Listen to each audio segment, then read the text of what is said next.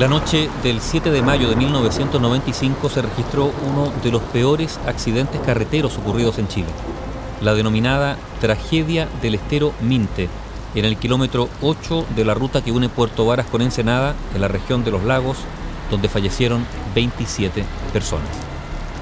Ese día las precipitaciones habían sido intensas. En 48 horas se registraron casi 200 milímetros de agua caída y eso provocó estragos. Como lo relató en un artículo el periodista Hernán Oces, el accidente se registró por el defecto de una alcantarilla, una alcantarilla de poco más de un metro de diámetro, ubicada bajo el camino y que encauzaba el estero Minte, que debía estar limpia, sin ramas o basura que obstruyera el cauce. Pero eso no fue así. La alcantarilla estaba mal emplazada, sucia, y por si fuera poco el terraplén sobre ella estaba construido deficientemente. Con las lluvias, el estero Minte se convirtió en un torrente, que mal encauzado comenzó a socavar el frágil terraplén.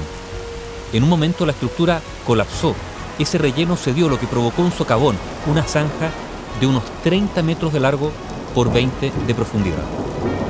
Pasadas las 20 horas, de ese 7 de mayo, ya era noche. Llovía. La visibilidad era muy precaria. El socavón se transformó en una trampa mortal. A ese socavón se precipitaron cuatro automóviles, un jeep, una camioneta y finalmente un camión cargado de madera. Allí murieron 27 personas, entre ellas 15 niños. En algunos casos se perdieron familias completas. El único sobreviviente fue el andinista Ludwig Kodjan-Basis, quien trató de alertar a los demás sobre lo ocurrido pero en vano. Bomberos especializados de Puerto Varas y Puerto Montt, carabineros, buzos tácticos de la Armada, del GOPE y voluntarios iniciaron una ardua labor de rescate de las víctimas. Ese día se encontraron siete cuerpos. La búsqueda concluyó semanas más tarde con la aparición de las otras 20 víctimas. Después de los funerales, en que prácticamente toda la comunidad de Puerto Varas despidió a las víctimas, los familiares comenzaron a buscar respuestas. Con cinco meses de diferencia se iniciaron dos procesos de investigación. La causa criminal quedó en manos del ministro Mario Águila, quien en pocos meses, en enero de 1996, cerró el sumario sin encausados, estimando que el hecho fue un caso fortuito.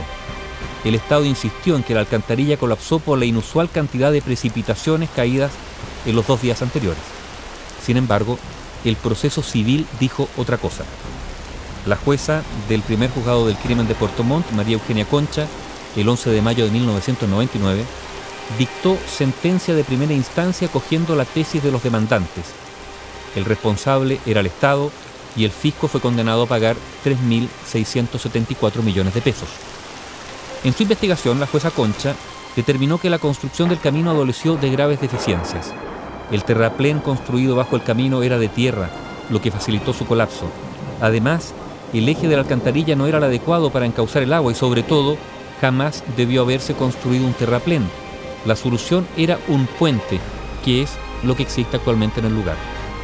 El año 2002, el fisco y los demandantes llegaron a un acuerdo extrajudicial para terminar con el proceso, previo pago de 1.133 millones de pesos a las 30 familias que se hicieron parte del juicio.